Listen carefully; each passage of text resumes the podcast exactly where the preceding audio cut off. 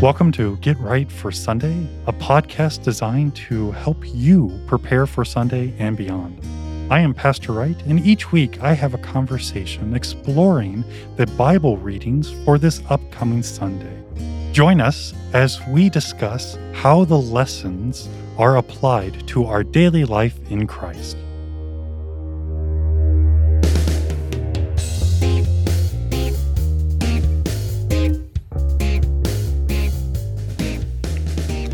Welcome to Get Right for Sunday.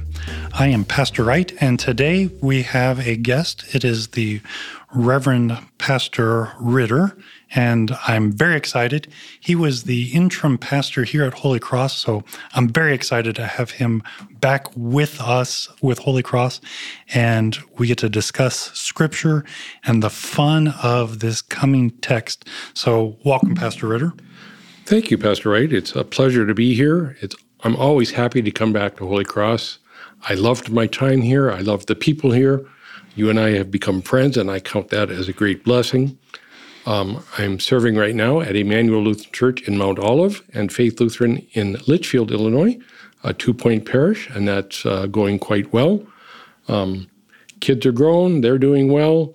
Um, otherwise, it's uh, I'm a regular listener to your podcast. I'm a frequent viewer of your live stream. I like to compare what you do on the podcast to what you end up preaching on Sunday.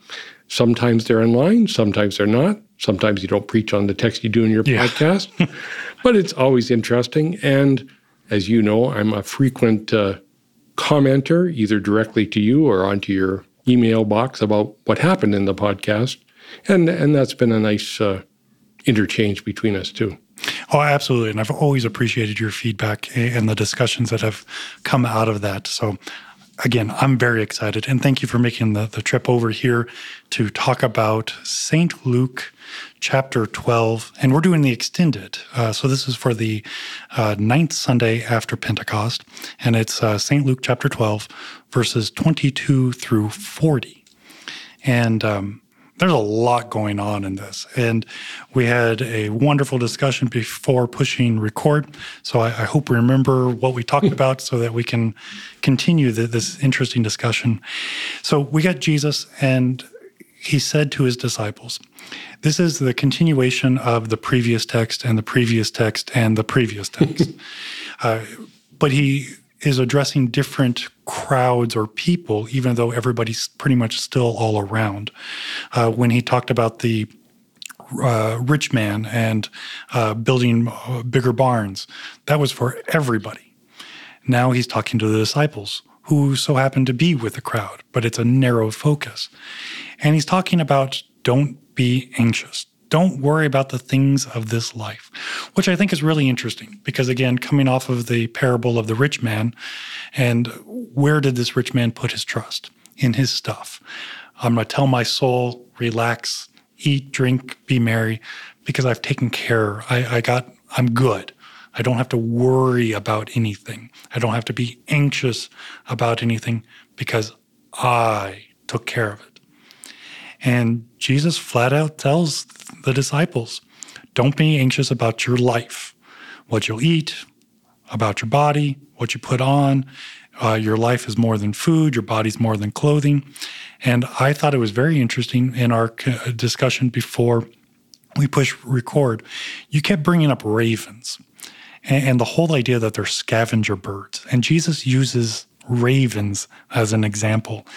Even the ravens they do not sow nor reap. They don't have storehouses, but God feeds them. And I think that was really interesting. We'll, we'll talk more about that. But we see that everything from verses 22 through 34 is all about our earthly life, the stuff we have, and not to be anxious about it. I mean, the simple things as body being, uh, you know, feeding and clothing, to the things we're going to do, the things that are going to happen do not be anxious about your life. So, Pastor Ritter, the, the first thing I will be very open and make a confession that uh, with family, with children, with work, with life in general, how can Jesus say, don't be anxious? I got things to take care of. I got things to worry about. Um, not playing politics, inflation, gas prices, you know, all these things. Those things have caused me some worry. How do I deal with not being anxious in the sense of what Jesus is talking about? Does Jesus not understand I have to do stuff? Well, as we talked about earlier, it in its narrowest sense, just reading a few verses here, it almost sounds like relax, take it easy, put your feet up. The birds don't do anything, yeah. the flowers don't do anything. God takes care of them, He'll take care of you too. Which I think we know He's not really telling us that we can do nothing. Right. But He is telling us that He's got us, that He takes care of us. I think we didn't talk about this, but it occurred to me that in the in the extension of the Lord's Prayer, thine is the kingdom and the power and the glory, mm-hmm. the early church showed some wisdom in tacking that on, not just because it makes a nice ending, yeah. but because it reminds us that the God we pray to is in charge, does have the power, does have the wisdom to answer those prayers, not necessarily what we want, but mm. truly what we need. And so our trust can be in Him so that we don't have to be anxious about those earthly things. So I really like what you just did there because now you move the focus on the things that I think are important. Feeding my family, clothing my family, sheltering my family. Those are important. There are gifts from God, and I get to be a steward to take care of them. But I like what you said. You never took that responsibility away from me you put that in the perspective of what I have in God. And I, I can't tell you how freeing that actually becomes because will bills come? Yes. But what's more important? And again, it's not, I have salvation, I can kick my feet up and I don't have to do anything. God will God will write the checks, put it in the mail. Um, you know, when the bill collector calls, I prayed, God will take care of it. As nice as an answer that would be, sure. that doesn't work. And I, I really like how you kind of you you change the focus of where is my trust, where is my faith? Is it in the things that I'm doing, the earthly things, or is it in the things of heaven, the things that my Father in heaven have given to me in Christ? And this is hard. And the reason I say it's hard is because if I knock on the table, I know what that feels like. I know what that sounds like that makes sense to me. Being taken care of outside of my power and control, that gets a little weird because aren't I supposed to take care of myself? And again, going back to the text, life is more than clothing, life is more than food, life is more than all the things, the stuff. And I like how you keep saying that stuff. About God. And that's hard. I, and I'll, I'll go back to this only in the sense that it's so easy to get caught up in what do I have to do? What am I doing for my benefit or even for the benefit of my family? And I, I think it's interesting anxious, worry. Who is at the center of my anxious concerns? Who's at the center of my worry? Comes back to me. And, and I know who I am. I'm a weak sinner, and I can't do anything about that. And so I, I appreciate that, that that change of focus.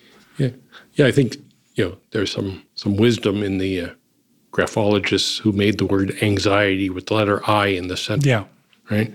Anxiety means I got to take care of it. Yeah. And I'm not sure I'm able.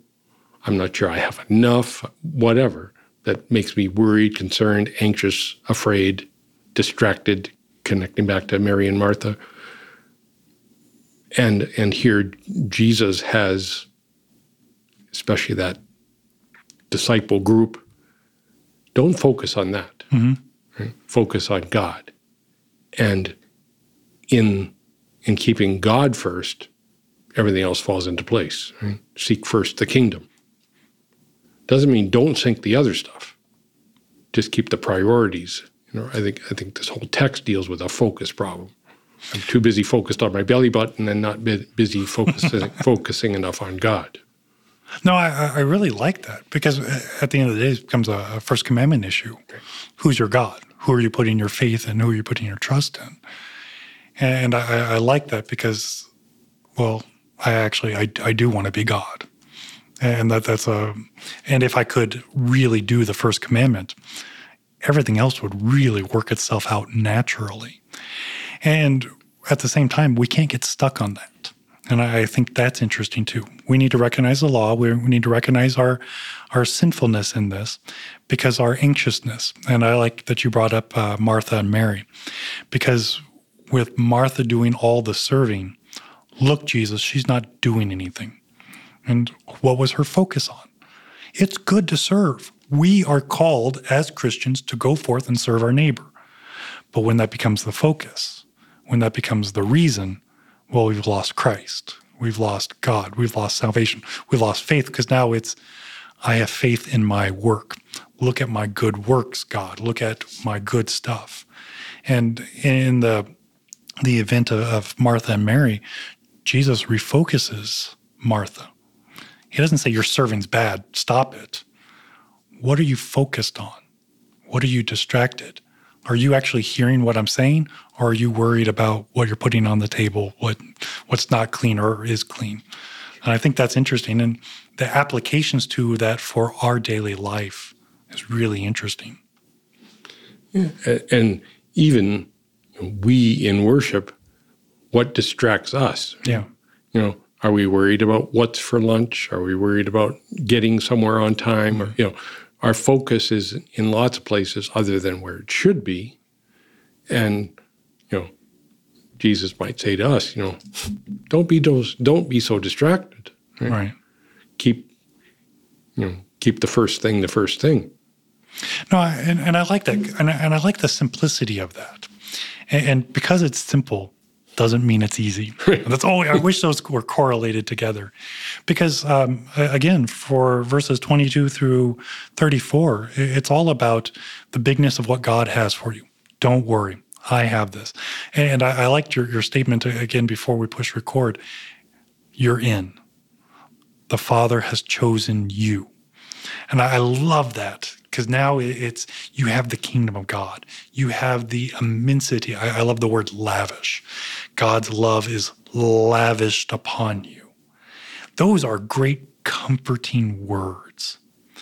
But then it stops. And I don't mean the comfort of God stops, but when you go into the extended part of, of the text, verse 35, the focus changes only in the sense of uh, stay dressed for action and keep your lamps burning. And I like what you said earlier. Re, you know, God is like, in essence, saying, relaxed, I got you. Now get up and do something. How can Jesus say these two things without pitting them against each other? How can he say, I got you covered, now go forth and do, go forth and act, go forth and be? Yeah, I think uh, you skipped over it maybe not intentionally, but it's, you know, have no fear, little flock. Yeah.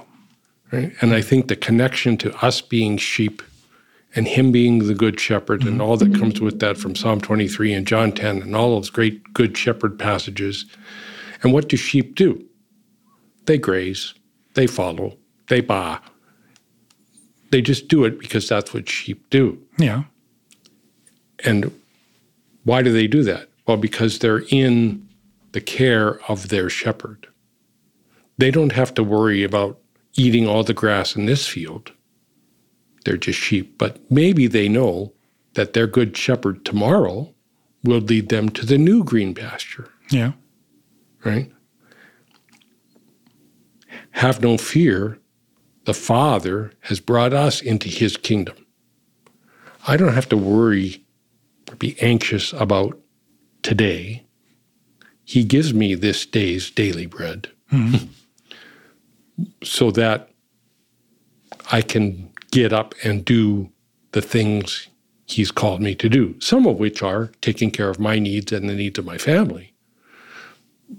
But again, this, this, this passage is about keeping our focus, our priorities in the right place, being who God has called us to be. If He's chosen us to be in, what does being in mean?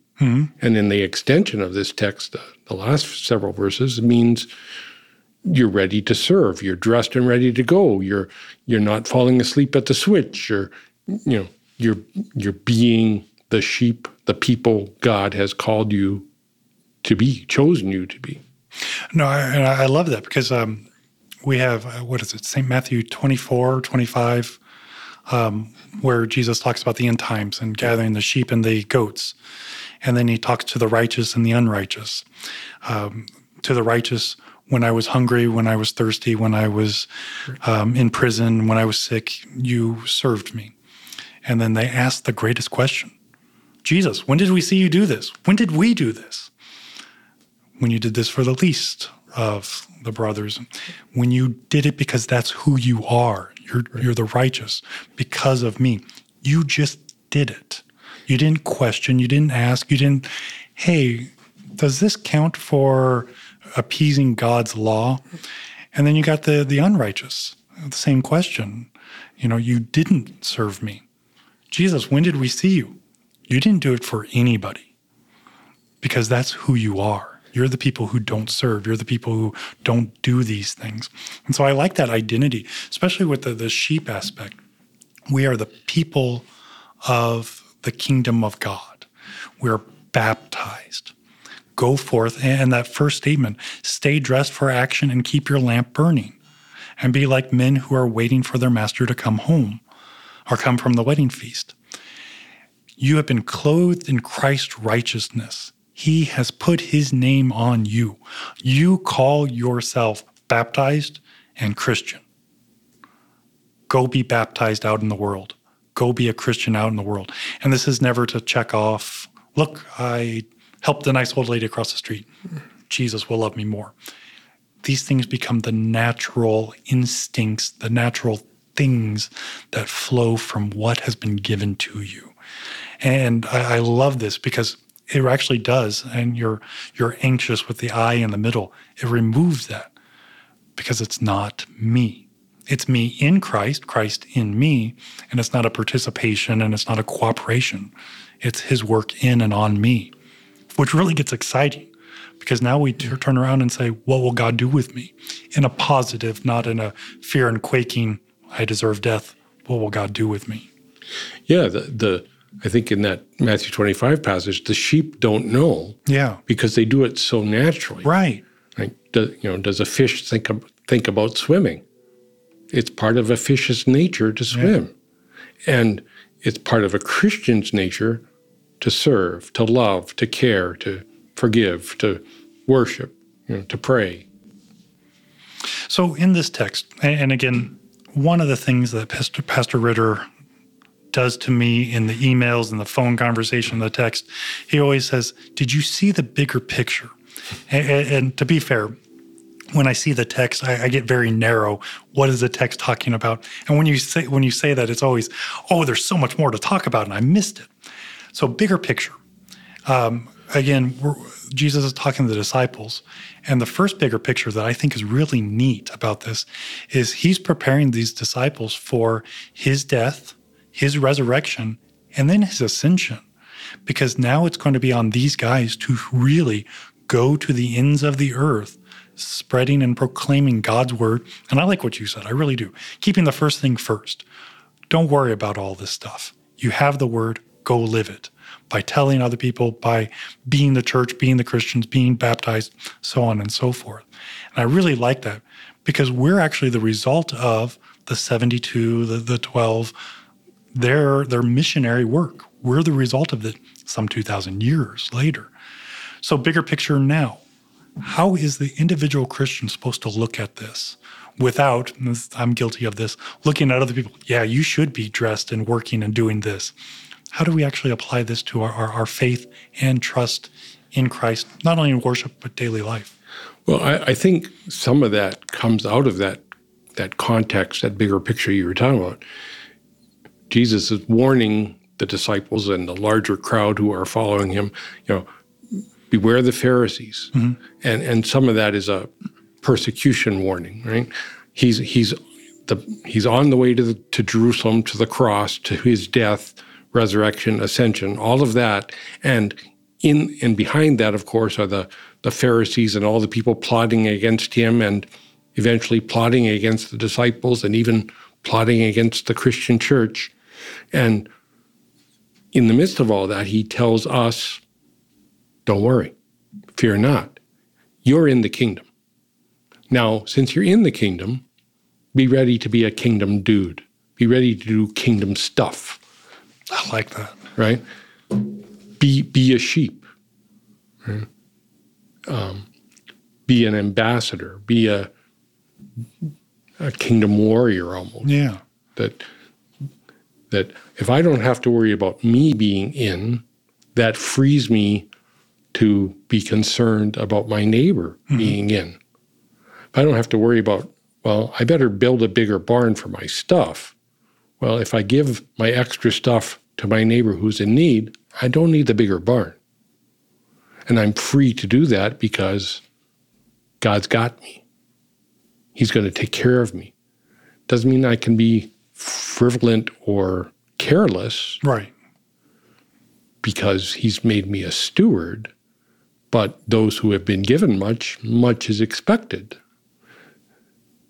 within the context of being in the kingdom. So I,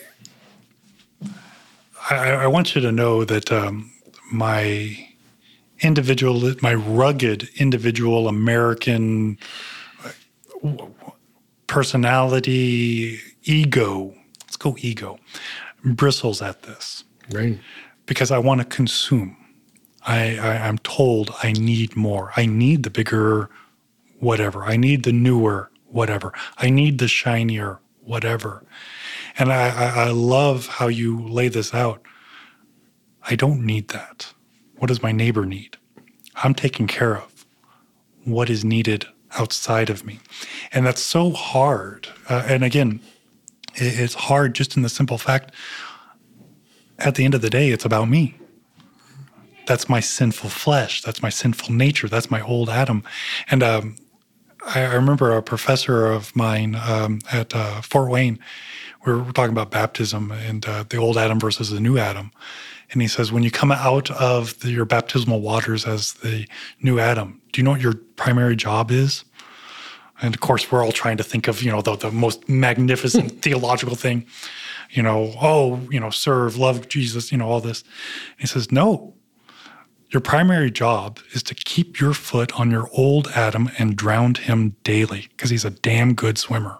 Mm. And I thought that was great because we're always at war with our sinful nature and our baptized nature or our uh, sanctified nature. But I, I really like you're in the kingdom, live in the kingdom. That means here and now, and that means forever. And, and the whole uh, now and not yet struggle. And, and that's a good tension because it's a big tension and it's all about God and our participation. And I love wrestling with that because, again, it really moves the focus off of my individualism. It moves the focus off what I'm doing. I've been cared for and I am taken care of. What do I do now? I live in that freedom for others. And it just opens the door. It really does. Yeah, and I, and I think Jesus moving this discussion into this end times concerns yeah. mm-hmm. that judgment is coming, he's coming back, time is short. And then uh, alongside of that, saying, you know, be ready for when that happens, doesn't just mean, well, I'm in, so I'm happy. I can yep. sit in my recliner again. But it, as you said, it moves me outside myself to be concerned about neighbor, family, friends, the people God puts me in contact with. To yeah, with that, um, I, I, I jump to the connection of the church. You got individuals connected, but now you have a community. That community now has resources to use. That community now has individuals to use collectively to then do kingdom work, then to proclaim. And I got safety in numbers. And I do mean that sincerely because now you have protection. Now you have your brothers and sisters serving together. Who else can we bring in? Who else can we invite? Who else can we serve? Who else can we show love? Who else can we bring the gifts of God?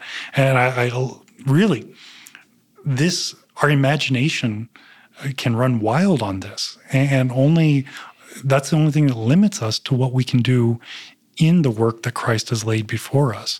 And again, with reason, uh, you know, it's the idea that our stuff is given to us to serve, not to sell and be desolate and, oh, yeah, God will take care of me in all my bad decisions. No, we have consequences. And we get to work in that, and God will always do what He knows best. God will always be right in what He does.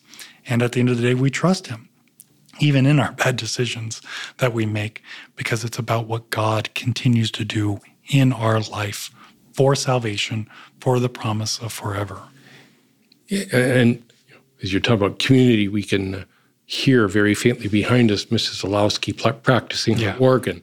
And anybody who knows me from my time here at Holy Cross knows I know absolutely nothing about musical music and have no musical ability at all.